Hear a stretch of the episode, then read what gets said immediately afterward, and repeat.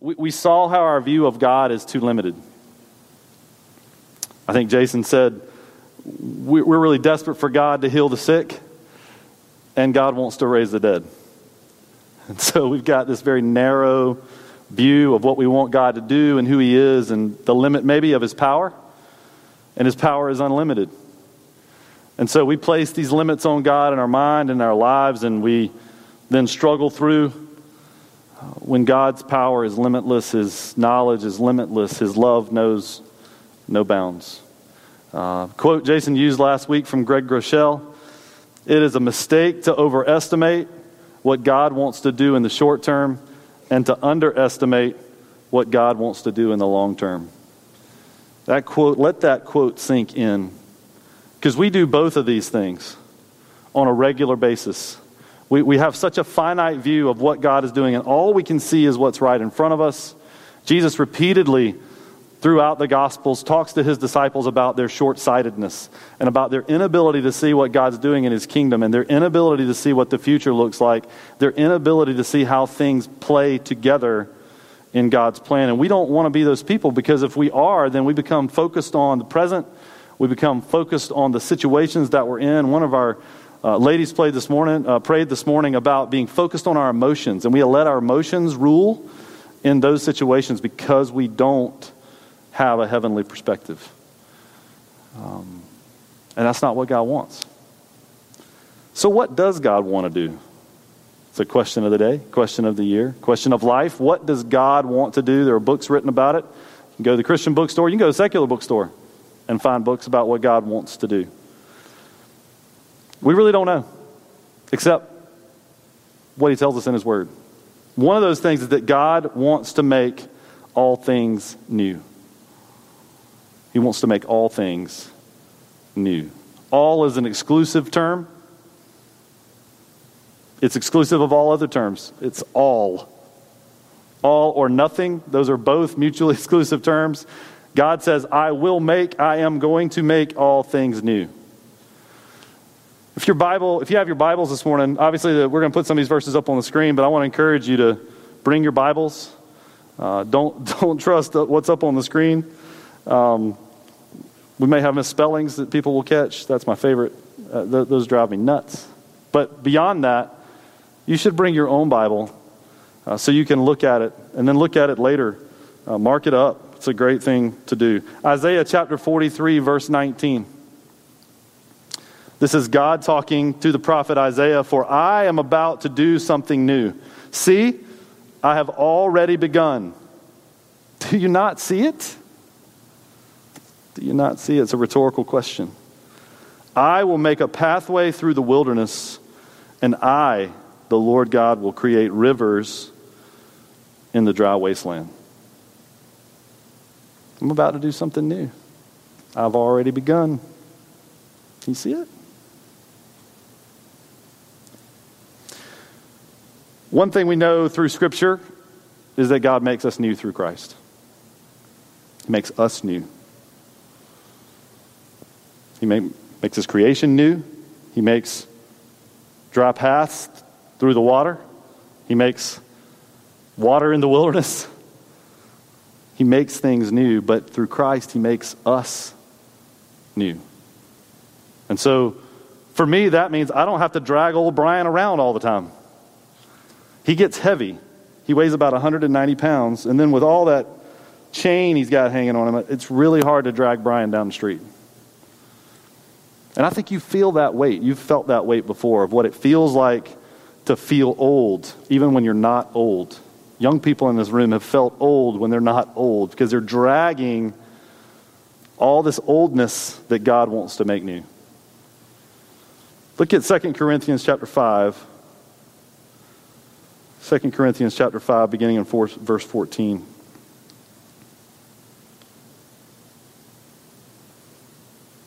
Give you a second to get there. Either way, Christ's love controls us. Since we believe that Christ died for all, we also believe that we have all died to our old life. He died for everyone so that those who receive his new life will no longer live for themselves. Instead, they will live for Christ who died and was raised for them. So we have stopped evaluating others from a human point of view. At one time, we thought of Christ merely from a human point of view, but how differently we know him now. This means that anyone who belongs to Christ has become a new person. The old life is gone, and a new life has begun. All of this is a gift from God who brought us back to himself through Christ.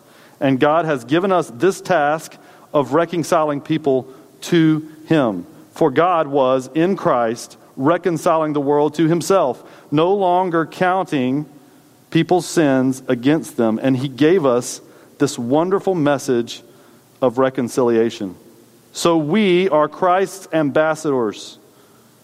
God is making his appeal through us.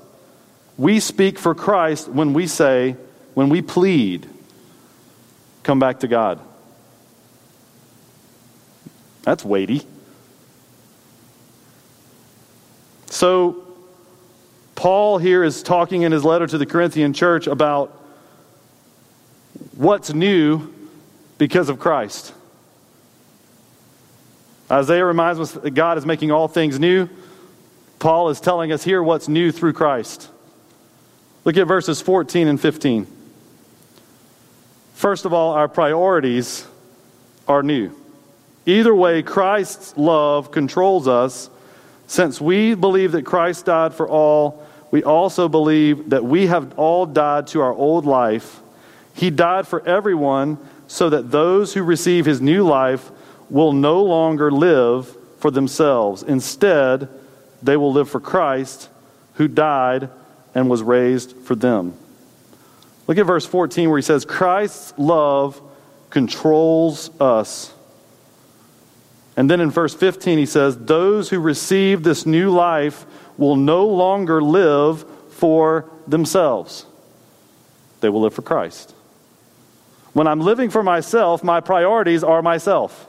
I do the things that make myself happy. I do the things that make myself feel fulfilled. I do the things that make myself comfortable.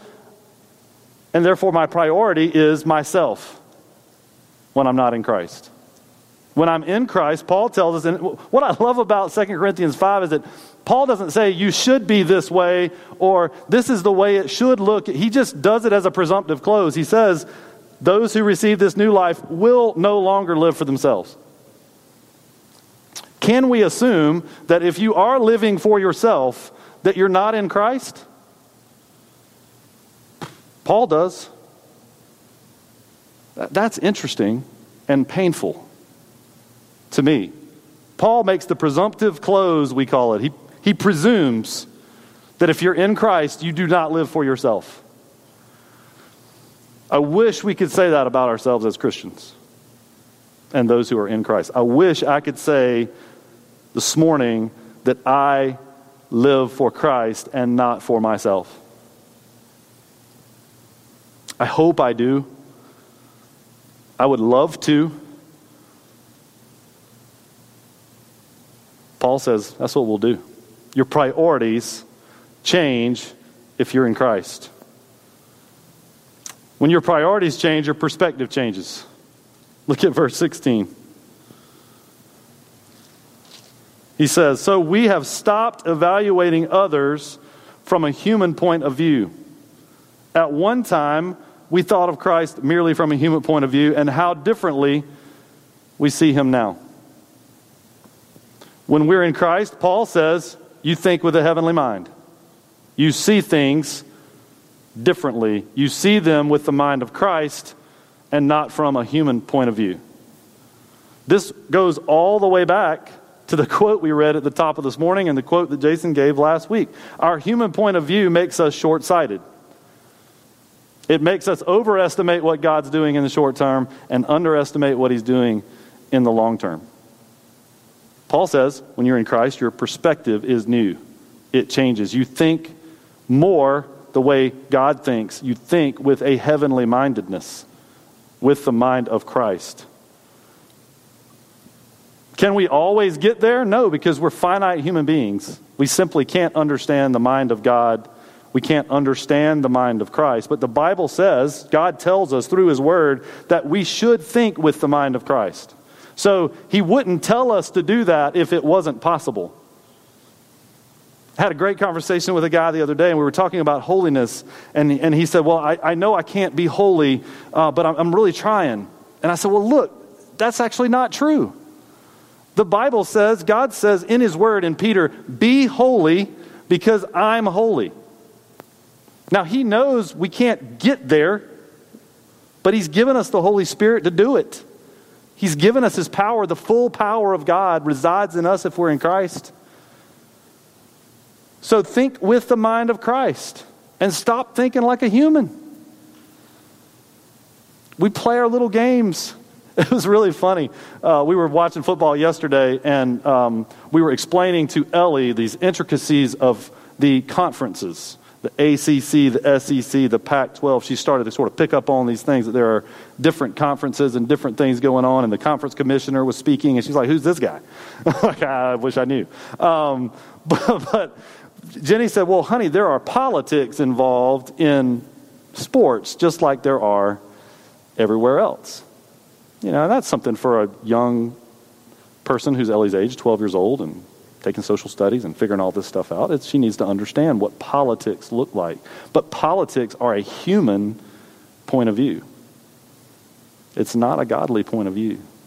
We like to play politics as Christians.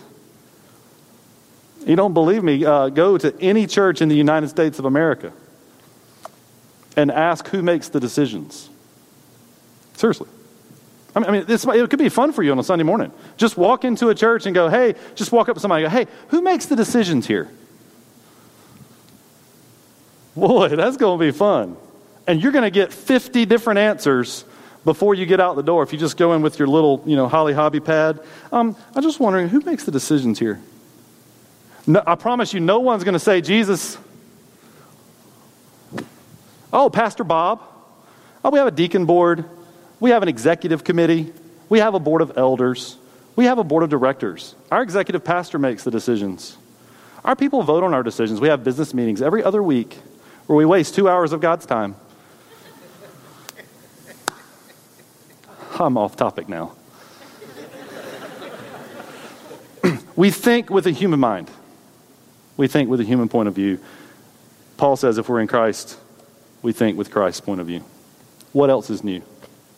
Our life, our very life in Christ is new. Look at verse 17. This means that anyone, all the ones who belong to Christ, anyone has become a new person. The old life is gone, a new life has begun. You guys ever seen a butterfly go back to the cocoon? Anybody ever seen it? You ever seen a butterfly trying to sleep inside of its cocoon? You got rid of that caterpillar? You ever seen a snake try to crawl back into its old skin that it's shed? Yeah, I mean, neither. Half the time they eat it.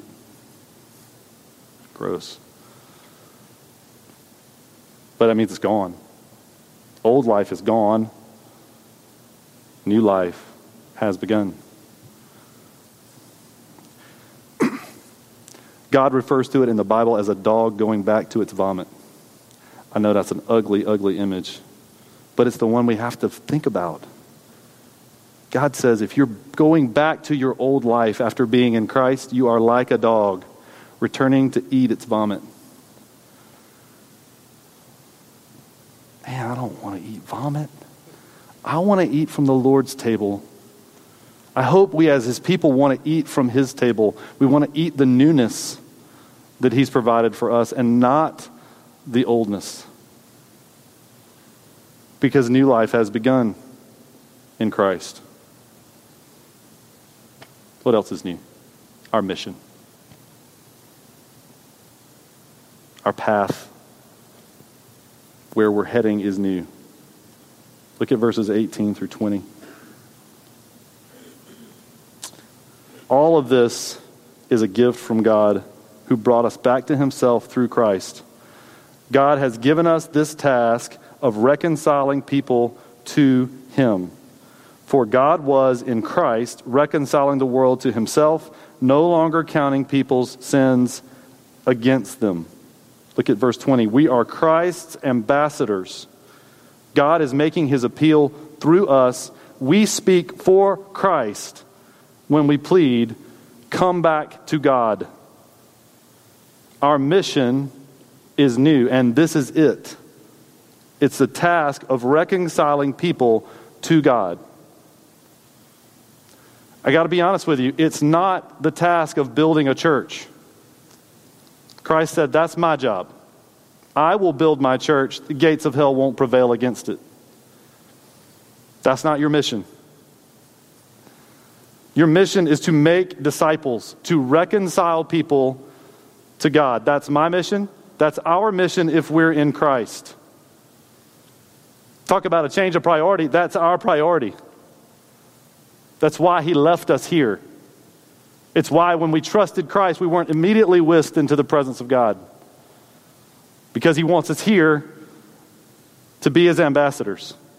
Does anybody know what an ambassador is? Brandon and I took our boys to uh, Father Son Camp this year, and it's a Royal Ambassador Camp run by Southern Baptists in North Carolina. We had a blast.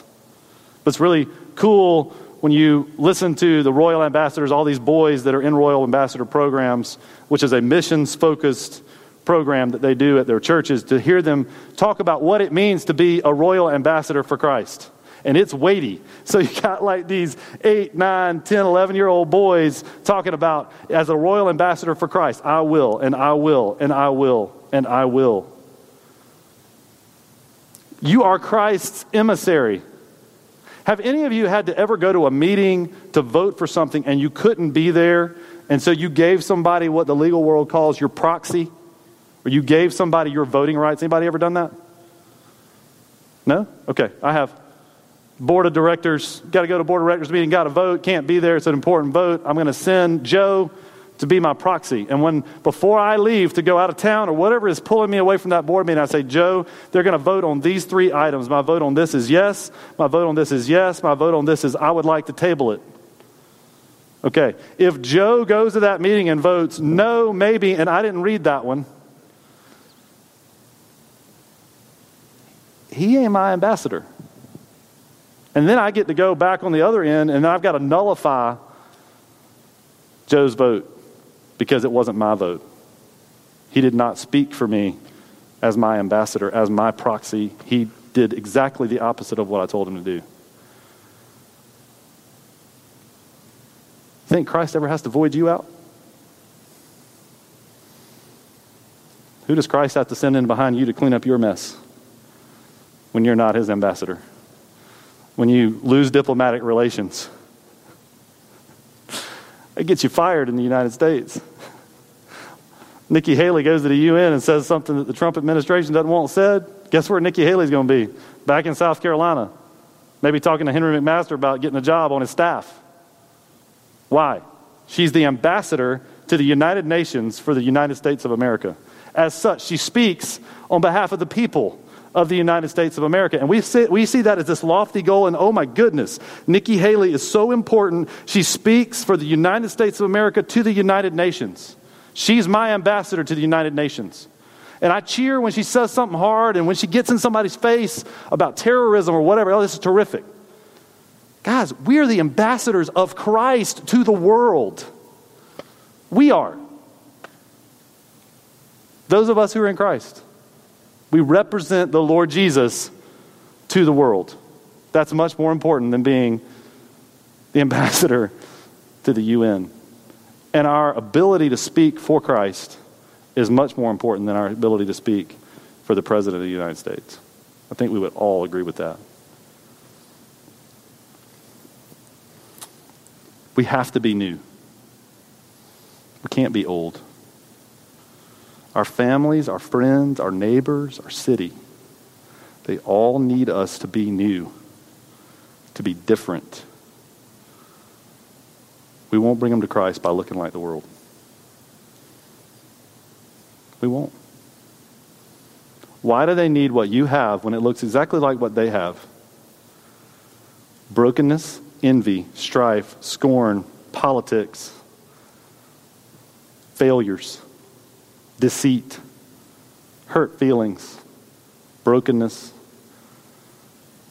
why why would I want to add all of this responsibility on top of myself? This coming to a church and this going to a city group and this sharing the gospel with my neighbor and, and, and, and this wearing the city church. Why would I want to add that to a life that I already have is hard when you're going to add hard to me?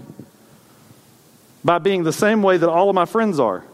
And when I turn my back, you're going to talk about me. And when I say something that's a mistake, you're going to get in my face about it and blow me up. Why would I want that? when I can get that in the world. I have been treated better by lawyers who do not know lawyers. Those, those folks that Shakespeare said we should kill them all and we'll be better off. Okay? Lawyers have treated me better than the people of God. I have been in litigation with lawyers who are on the other side of me. I'm the plaintiff, they're the defendants. They treated me better than Christians who may disagree with me about a point of theology or where we put the curtains on Sunday morning. We got to be new because if we're not new like Christ, we cannot accomplish the mission that God has for us, which is to reconcile them to Him. We're putting our arms around people and carrying them to Christ. That's what that looks like. It's not ringing the dinner bell. Hey, everybody, come on in. No, we got to walk out there and get them around the shoulder. Let me introduce you to somebody. This is Jesus. He made me new. He can make you new.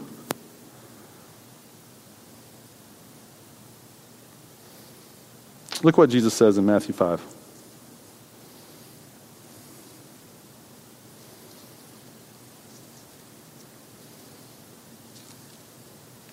And this is cool because we've been talking about all around this in the last couple of weeks. Matthew chapter 5.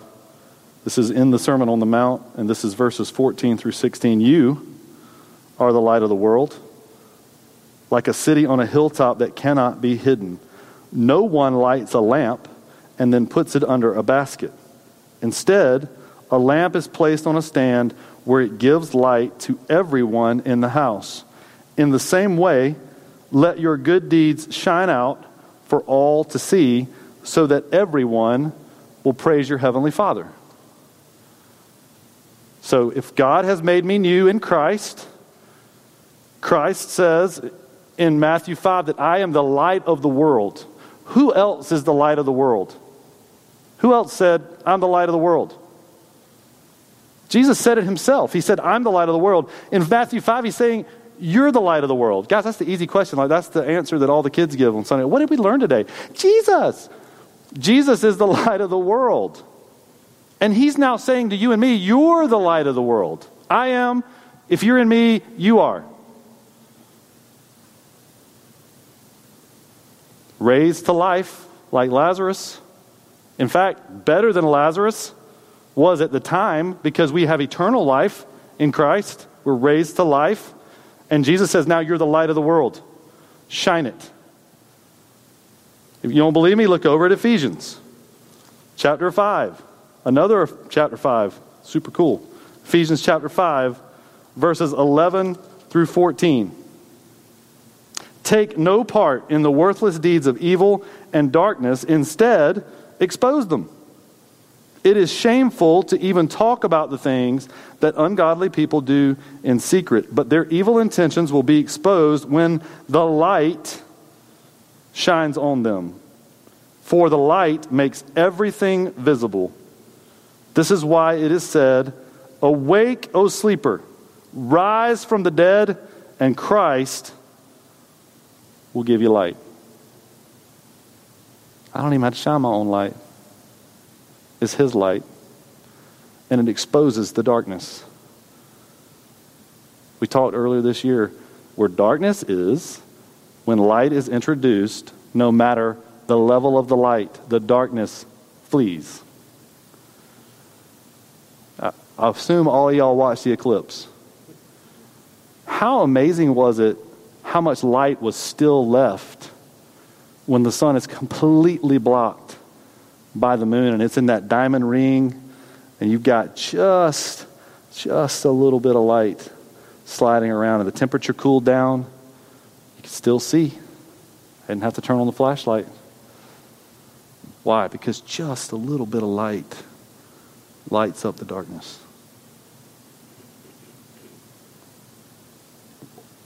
let it shine